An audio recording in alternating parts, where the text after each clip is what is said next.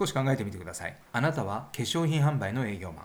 お客様とアポを取る場合何と言いますか？新商品を紹介させてください。これではなかなかうまくいかないはず。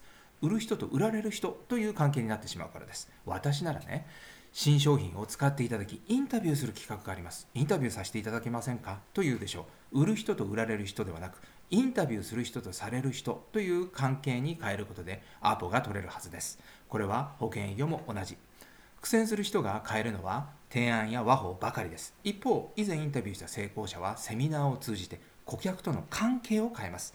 自分の家族や親友には簡単に保険が売れるはず。これは関係がすでに変わっているからです。売る人と売られる人ではなく顧客との関係を変えれば保険を売ることは簡単になります。